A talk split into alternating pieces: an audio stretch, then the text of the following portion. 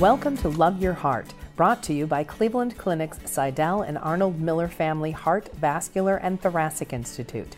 These podcasts will help you learn more about your heart, thoracic, and vascular systems, ways to stay healthy, and information about diseases and treatment options. Enjoy.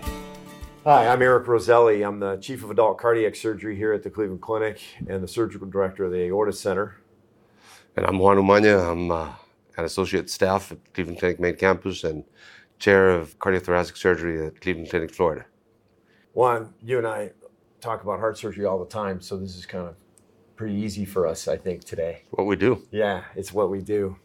The focus today is to talk about aortic valve disease and kind of in our current practice. We've seen some changes over the last really couple of decades with the advent of TAVR. I think it's shifted the focus of the kind of patients that we see even more towards more complex surgery and some of the things we do.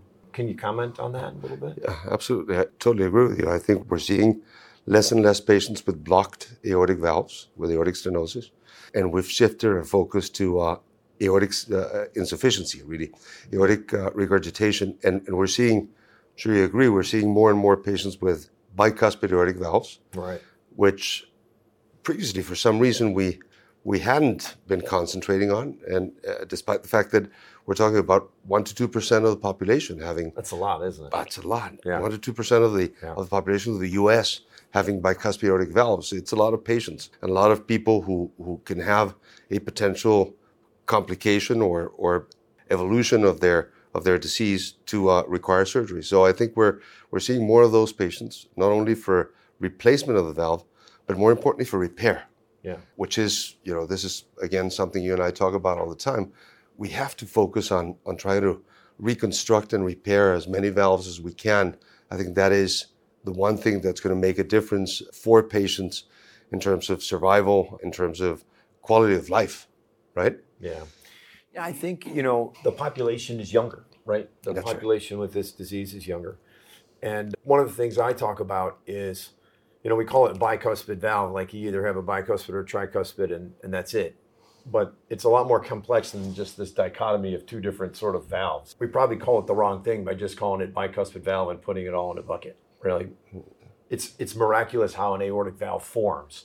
You know, it, all happens in the first trimester, and all these things come together. Your ventricle, your aorta, the the subendocardial cushions, all these things are supposed to coalesce and make this this beautiful symmetric structure. Yes. And yet, what we see is in uh, around two percent of the population, it doesn't quite form right, and they're left with a somewhere in the spectrum of bicuspidness. Right. Right? Right. Right. Right? right.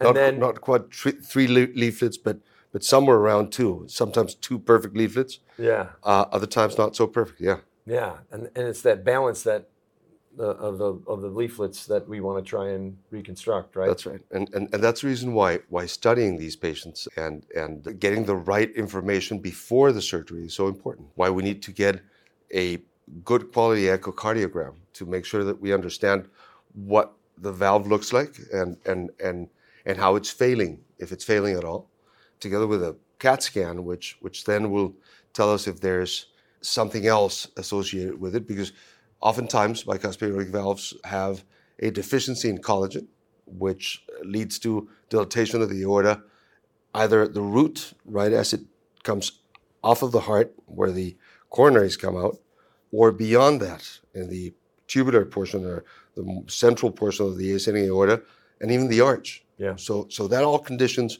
what we need to do and, and, and how extensive the surgery needs to be in order to make it more durable, right? Yeah, that's interesting. You look at some of the data. It says maybe 35% of patients or something like that have this aortopathy or this aneurysm or propensity to develop an aneurysm. But I was just looking at one of the papers we wrote a few years ago, re- years ago about patients with unicuspid aortic valve. 60% of them had aneurysms.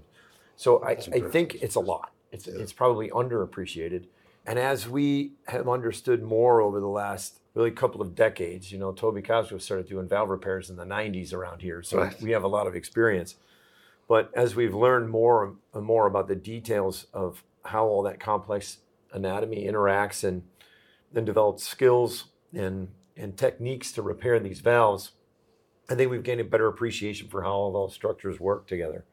So let's say we have a patient who has uh, a bicuspid valve and severe regurgitation or leaking of that aortic valve, and they're, I don't know, maybe 50 years old, what kind of operation are you thinking about as and, and what sort of discussion are you having with that patient?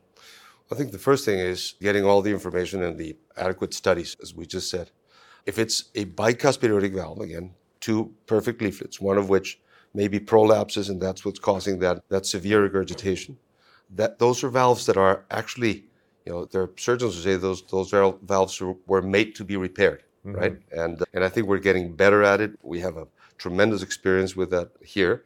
And the conversation I would have with that patient is the first thing we need to do is evaluate that valve intraoperatively because the, the last word is always dependent on what we actually see in the operating room. Wouldn't yeah. you agree? Yeah, absolutely. And, and, and once we do that, then we have to take into account several things. One is how dilated the actual aortic annulus is, and if we have to do something to it. And the annulus is that space where the ventricle and the aorta come together where the valve sits. Exactly where right? they join, yeah. Exactly where they join. And, and if that is dilated, we have to address it. We have to fix it and, and, and do an annuloplasty, which means we have to decrease it in size so that the valve can work properly inside that junction between the aorta and the ventricle. Then there's the leaflets. We have to make sure that the leaflets don't have any calcium, that if they prolapse or one of the two prolapses, we're going to need to probably plicate them to make them come up and come together in the right place. And then, of course, there's the dilatation of the aorta or the roots. And uh, when the root is dilated, then our preference, and you know, we uh, again, this is something that, that we've discussed and, and have come to, to understand that when the root is greater than four centimeters, 4.5 centimeters, it's probably best to just replace the roots and, and take that valve and reimplant it within a new aorta, which we use a Dacron tube for, right? Yeah, those grafts are very durable. Uh, those grafts are extremely durable, and that we know is an operation that has a very low risk of mortality, great results long term. Patients feel well, patients don't need blood thinners. Instead of having uh, a, a valve that's replaced with a durability that probably in a 50 year old is going to be what 10, 15 years. Yeah. By replacing it, we're, we're extending that probably more beyond 15 to 20. And then there are other possibilities open for that patient. I'm glad you mentioned the, the point about making the intraoperative assessment. You know, again, knowing the history of valve repair around here, there was a time when, you know, we would get really aggressive about cleaning up valves and things like that. And, you know, what I'll often tell a patient is, I can repair any valve. The question is, should I? Yeah. Right. And so exactly. I think the quality of the tissue really makes a big difference. And so sometimes we get lucky on an imaging study. You see a little bit of calcium on there, and when you get in there, it's really only one little spot and a whole bunch of really healthy tissue, and you can still right. repair it. Right. But but I think that's you know something that we we guess around with our imaging, and we can kind of estimate what the chances of repair are but ultimately that decision is made intraoperatively uh, about how, how healthy the tissue is that we're working with. Yeah, we're, we're about what, 95% right when, when we assess that valve before the operation with all the imaging we do. Would you say that we, yeah, we're right we're, about 90% of the time, 95% of the time? Well, if it's clean looking and all the imaging points towards a, a repairable valve, I, I, can feel confident to tell someone, you know, 95% chance I'm going to repair it. Yeah. However, sometimes I'll see something on an imaging study and I'll say, you know, this one, I'm suspicious of something I'm seeing on the imaging. And, you know, I might tell a patient, you know, 50, 60, 70, 80% chance to repair, depending on how severe some of those little subtle changes are. Right. So yeah. the imaging is fantastic. And, you know, with the, with the modern computing software tools, even us surgeons can review all those images yeah, really yeah, well. Yeah, you know, yeah, really, really helps us.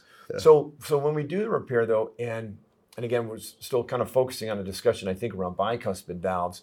It's still a bicuspid valve, isn't it, that we that we leave in those yes. patients? Yes, and that's that's always a question. You know, that's that's always a question comes up when you're sitting with a patient, the family, regarding what to do with that valve. But we know that bicuspid valves when they fail because of stenosis, because of calcium and degeneration, we see those patients in the sixth or seventh decade of life. Yeah. So we know those valves can last. Yeah. Uh, so, and we're not repairing stenotic valves, we're repairing valves that are insufficient. So, although this is a fairly new operation, I'm sure you would agree, it's something that we've been doing probably consistently since the late 90s, early 2000s. The follow up is not that extensive just yet. So, yeah. But, but, but what we've seen is that durability of a well repaired bicuspid aortic valve is probably 96% at 10 years, probably goes down to about 85% at 20. That's pretty uh, good. That's pretty good. That's pretty great. That's pretty good. Yeah. Yeah. So it used to be just kind of a focus on the leaflets, and now we've learned to appreciate the things like you mentioned, the annulus and all the aortic structures. Right. And we have a lower threshold to do a valve sparing root replacement as part of the reconstruction, right? As, as we get better and, and more yeah. efficient at it and I think that's proven more durable. It's interesting. I replaced a valve on a gentleman. It was a bicuspid valve that was stenotic. Yeah. But yeah. his valve, he was on the spectrum of bicuspidness. Yeah. That was a very symmetric valve, you know, when it formed in him. He got lucky. That's the kind of the kind of thing we want to achieve when we're creating a repair is symmetry. Right. Yeah. Thanks a lot. Thanks. Man. It's been awesome. Thank you for listening. We hope you enjoyed the podcast. We welcome your comments and feedback. Please contact us at heart at ccf.org. Like what you heard? Subscribe wherever you get your podcasts or listen at clevelandclinic.org slash love your heart podcast.